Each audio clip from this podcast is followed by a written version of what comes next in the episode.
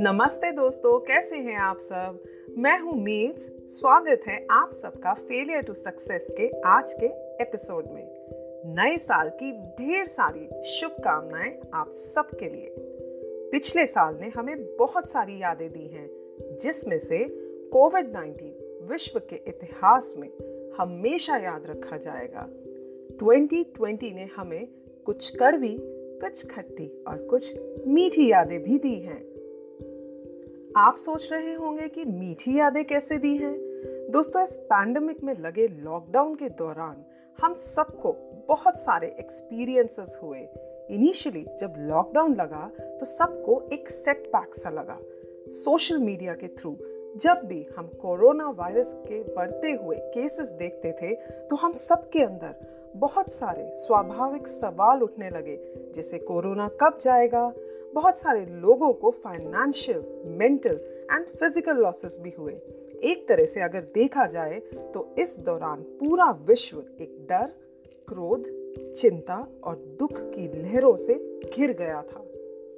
पर इस लॉकडाउन को बहुत सारे लोगों ने एक्सेप्ट भी किया। और इन दिनों को एक पॉजिटिव माइंडसेट से भी देखा। बहुतों ने नए हुनर को सीखा, जो उन्होंने कभी सोचा भी नहीं था। जैसे कोई सिंगर बन गया, किसी ने अपने कुकिंग स्किल्स के साथ एक्सपेरिमेंट किया तो कोई कुकिंग एक्सपर्ट बन गया। बहुतों के आपसी संबंध अच्छे हो गए।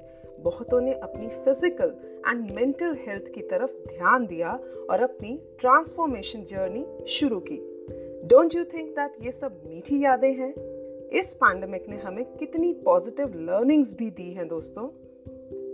हर एक की ज़िंदगी में कड़वी यादें भी होती हैं और मीठी भी। ये तो हम पर निर्भर करता है कि हमें कड़वा बनना है या मीठा। और जितना हम मीठी यादों के बारे में सोचेंगे, उतना ही हमारा मन मीठा, वाणी मीठी और हमारी ज़िंदगी भी मीठी होने लग जाएगी। आज आप सोचेंगे कि ये मैंने कड़वी और मीठी यादों का क्या सिलसिला लगा रखा है। वो इसलिए कि जब मैं आप सबके लिए इस बार की कहानी को सर्च कर रही थी तो मुझे एक ऐसी महान पर्सनालिटी के बारे में पता चला, जिन्होंने अपने जीवन में घटे कड़वे और दुख भरी यादों से अपने अंदर कड़वापन नहीं आने दिया और ना ही अपने जीवन में आए दुखों से अपना जीवन दुखमय बना लिया। बल्कि इन दुखों से वे ऊपर उठी और कई लोगों का सहारा बनी और गरीबों के लिए निष्काम भाव से सेवा करनी शुरू कर दी। आज हम बात कर रहे हैं कोलकाता की सुभाषिनी मिस्त्री जी की, जिन्होंने बहुत कम उम्र में अपने पति को खो दिया था, क्योंकि उनके पास अपने पति की बीमारी को ट्रीट कराने के लिए पैसे नहीं थे। और टाइमली मेडिकल फैसिलिटीज़ ना मिलने पर उनके पति का निधन हो गया था। इस बात से उन्हें बहुत सदमा लगा, पर साथ ही उन्होंने शपथ ली कि वे एक ऐसे हॉस्पिटल का निर्माण करेंगी जहाँ पर ऐसे लोग अपना इलाज करा सकें जो गरीबी के कारण मेडिकल ट्रीटमेंट अफोर्ड नहीं कर सकते। ये मानवता की एक बहुत बड़ी मिसाल है। आइए सुनते हैं मेरे साथ सुभाषिनी मिस्त्री जी की इंस्पायरिंग कहानी को। सुभाषिनी जी का जन्म 1943 में एक बहुत गरीब किसान परिवार में हुआ था। 12 साल की उम्र में उनका विवाह हंसपुकुर गाँव के चंद्रा जी से हो गया था। ये गाँव कोलकाता से 20 किलोमीटर की दूरी पर है।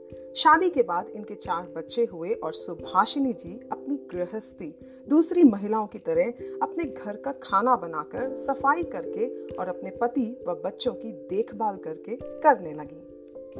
ईयर 1971 में उनके पति को एक दिन पेट में काफ़ी दर्द उठा, जिसकी वजह से वे कराहने लगे और सुभाषिनी जी उन्हें टॉलीगोंग के एक गवर्नमेंट हॉस्पिटल में ले गई।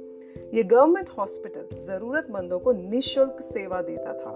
सुभाषिनी जी जब अपने पति को वहाँ ट्रीटमेंट के लिए लेकर गईं तो वहाँ पर डॉक्टर्स एंड नर्सेज ने उनके पति की कंडीशन पर ज़्यादा ध्यान नहीं दिया। क्योंकि उनके पास उस समय एक पैसा भी नहीं था। ध्यान ना देने की वजह से उनके पति के पेट में दर्द और भी बढ़ गया। दरअसल उस हॉस्पिटल की सच्चाई ये थी कि वहाँ पर ट्रीटमेंट पाने के लिए पेशेंट्स के पास पैसे होना या फिर कनेक्शंस होना ज़रूरी था। दुर्भाग्य की बात यह है, समय पर सुभाषिनी जी के पति को ट्रीटमेंट ना मिलने पर उनकी मृत्यु हो गई और सुभाषिनी जी के लिए ये एक सदमे से कम नहीं था। उनके पति अपने परिवार को संभालने वाले अकेले करता धरता थे।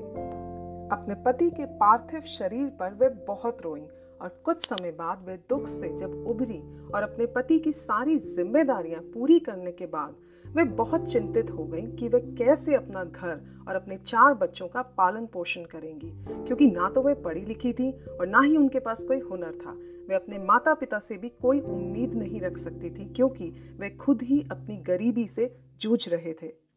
इन सब विचारों से परेशान और साथ ही में अपने पति की मृत्यु को देखकर उन्हें महसूस हुआ कि जो हादसा उनके साथ हुआ है, वे कभी किसी और के साथ ना हो। तो उन्होंने शपथ ली कि वे एक ऐसे हॉस्पिटल का निर्माण करेंगी जहाँ पर जरूरतमंद गरीब लोगों जिनके पास पैसे नहीं हैं, उन्हें वहाँ पर मुफ़्त सेवाएँ दी जाएँगी।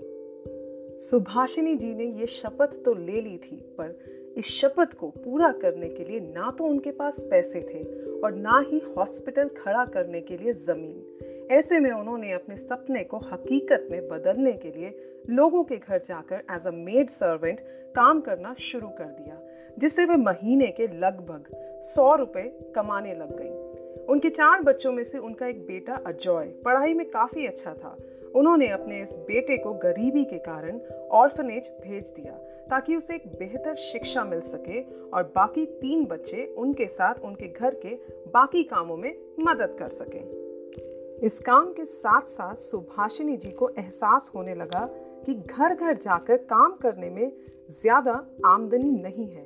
उन्होंने सोचा, क्यों ना वे सब्ज़ी बेचने का काम शुरू करें और इस काम में ज़्यादा आमदनी भी है। और इस काम को शुरू करने के लिए वे धापा गाँव अपने बच्चों के साथ चली गई। वहाँ पर उन्होंने एक झोंपड़ी मात्र पाँच रुपए महीना किराए पर ली और उन्होंने वहाँ सब्ज़ी बेचने का काम शुरू कर दिया।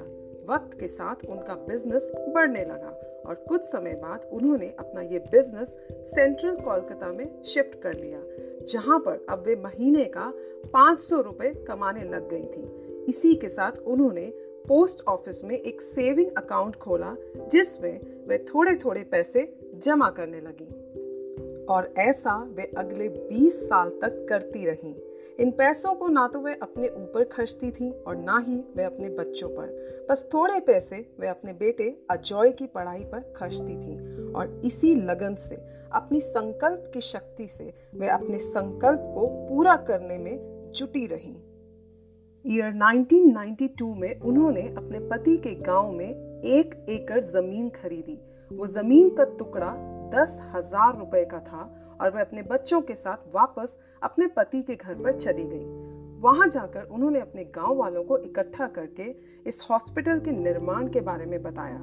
उन्होंने गाँव वालों से ये भी कहा कि उन्होंने ज़मीन का बंदोबस्त तो कर लिया है और अब उनको इस हॉस्पिटल के लिए, अपने गाँव वालों से उस ज़मीन पर हॉस्पिटल के लिए कच्ची छत बनाने के लिए उनकी मदद चाहिए। ऐसे में कुछ गाँव वालों ने पैसे इकट्ठे किए और कुछों ने छत के लिए बैम्बू लकड़ी के फट्टे और छत बनाने के लिए ज़रूरी चीज़ें दान में दी।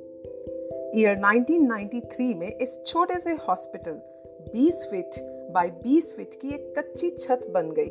अब हॉस्पिटल की शुरुआत करने के लिए उन्हें ऐसे डॉक्टर्स की मदद चाहिए थी, जो दिल से, मुफ़्त में अपनी सेवाएँ इस हॉस्पिटल के लिए दे सकें। उन्होंने इसके लिए एक ऑटो रिक्शा हायर किया और लाउड स्पीकर के ज़रिए उस हॉस्पिटल के 10 किलोमीटर के आसपास अनाउंसमेंट कराई कि ऐसे डॉक्टर्स जो हफ़्ते में कुछ घंटे इस हॉस्पिटल में आकर गरीब और ज़रूरतमंदों को निशुल्क ट्रीट कर सके, उनकी आवश्यकता है। इसके साथ साथ गाँव वालों ने भी उनकी मदद करी। उन्होंने घर घर जाकर लोगों से सरप्लस दवाइयों की रिक्वेस्ट करी और उन्हें हॉस्पिटल के लिए इकट्ठा किया। धीरे धीरे इस नेक काम के लिए पहले एक डॉक्टर आए और उनके बाद पाँच और आ गए। इस हॉस्पिटल में अब जनरल फिजिशियन, पीडियाट्रिशियन, ऑर्थोपेडिक और होम्योपैथ जैसे डॉक्टर्स आ गए थे, जिन्होंने हफ़्ते में दो चार घंटे अपनी सेवाएँ देने का वादा किया। और पहले ही दिन इस हॉस्पिटल में जिसका नाम ह्यूमैनिटी हॉस्पिटल रखा गया, इंसानियत की मिसाल कायम की और 252 पेशेंट्स को ट्रीट किया। पर यह सब सुभाषिनी जी के लिए इतना आसान नहीं था। अभी भी इस हॉस्पिटल को मैनेज करने के लिए बहुत सारे रिसोर्सेज की ज़रूरत थी और उसकी पक्की छत बनाने के लिए और पैसा चाहिए था। इन सब के लिए उनके बेटे ने एक लोकल एमपी का दरवाज़ा भी खटखटाया। शुरू में उन्हें निराशा ही हाथ लगी, पर काफ़ी संघर्षों के बाद वे उस एमपी से मिल पाए और उन्होंने अपनी माँ, सुभाषिनी जी और उनके मकसद के बारे में जब उस एमपी को बताया तो एमपी सुभाषिनी जी से बहुत प्रभावित हो गई और उन्होंने इस हॉस्पिटल के लिए सुभाषिनी जी को फंड्स रेज करने में मदद की।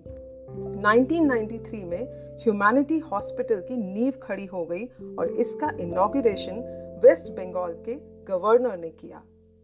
इसी दौरान सुभाषिनी जी के बेटे अजॉय का एडमिशन भी कोलकाता के एक प्रेस्टिजियस मेडिकल कॉलेज में हो गया और अपनी पढ़ाई पूरी करने के बाद डॉक्टर अजॉय फुल फ्लेश्ड इसे मैनेज करने लगे। धीरे धीरे इसके ट्रस्टीज फॉर्म करे गए और हॉस्पिटल की अन्य ज़रूरी सेवाओं पर भी ध्यान दिया गया। अब ह्यूमैनिटी हॉस्पिटल तीन एकर्स की ज़मीन पर अच्छे से दो मालों के साथ निर्माण हो चुका था। सुभाषिनी जी अपने इस हॉस्पिटल के मिशन को लेकर काफ़ी क्लियर थी। वे हमेशा यही कहती थी कि ये हॉस्पिटल कोई बिज़नेस नहीं है, ये हॉस्पिटल गरीबों के लिए है। वह ये भी समझती हैं कि सारी ज़िंदगी उनका ये हॉस्पिटल डोनेशंस के सहारे नहीं चल सकता और इसके लिए उन्हें सफिशिएंट फंड्स की भी ज़रूरत है। दोस्तों, जब सुभाषिनी जी से पूछा जाता है कि उनके पास इतनी हिम्मत कहाँ से और कैसे आती है और उन्होंने अपने गरीबों के, हॉस्पिटल के निर्माण को कैसे अंजाम दिया? तो उनका जवाब होता है, मन की शक्ति और संकल्प शक्ति से। वे बताती हैं, जब भी कोई गरीब उनके हॉस्पिटल में ट्रीटमेंट लेने आता है और वह ठीक होकर जाता है, उन्हें बहुत खुशी और शांति मिलती है। आज भी सुभाषिनी जी उसी घर में रहती हैं। उनकी बड़ी बेटी और दूसरा बेटा सब्ज़ी बेचने का काम करते हैं और उनकी सबसे छोटी बेटी ह्यूमैनिटी हॉस्पिटल में नर्स है। सुभाषिनी जी की यही तमन्ना है कि उनका ह्यूमैनिटी हॉस्पिटल अब 24 घंटे फुल फ्लेज चले। दोस्तों, वाकई सुभाषिनी जी मानवता का बहुत बड़ा प्रतीक है।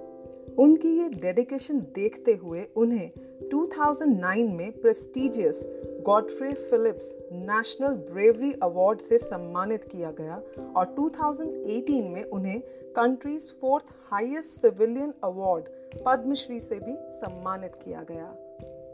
दोस्तों, ये थी सुभाषिनी जी की इंस्पायरिंग स्टोरी आई होप आपको इनकी ये प्रेरणा से भरी कहानी बहुत पसंद आई होगी। इसी के साथ मैं आप सबसे अलविदा लेती हूँ और अगली बार फिर से ढेर सारी नई उम्मीदें और एक नई कहानी के साथ मिलूँगी। तब तक के लिए बाय बाय नमस्ते।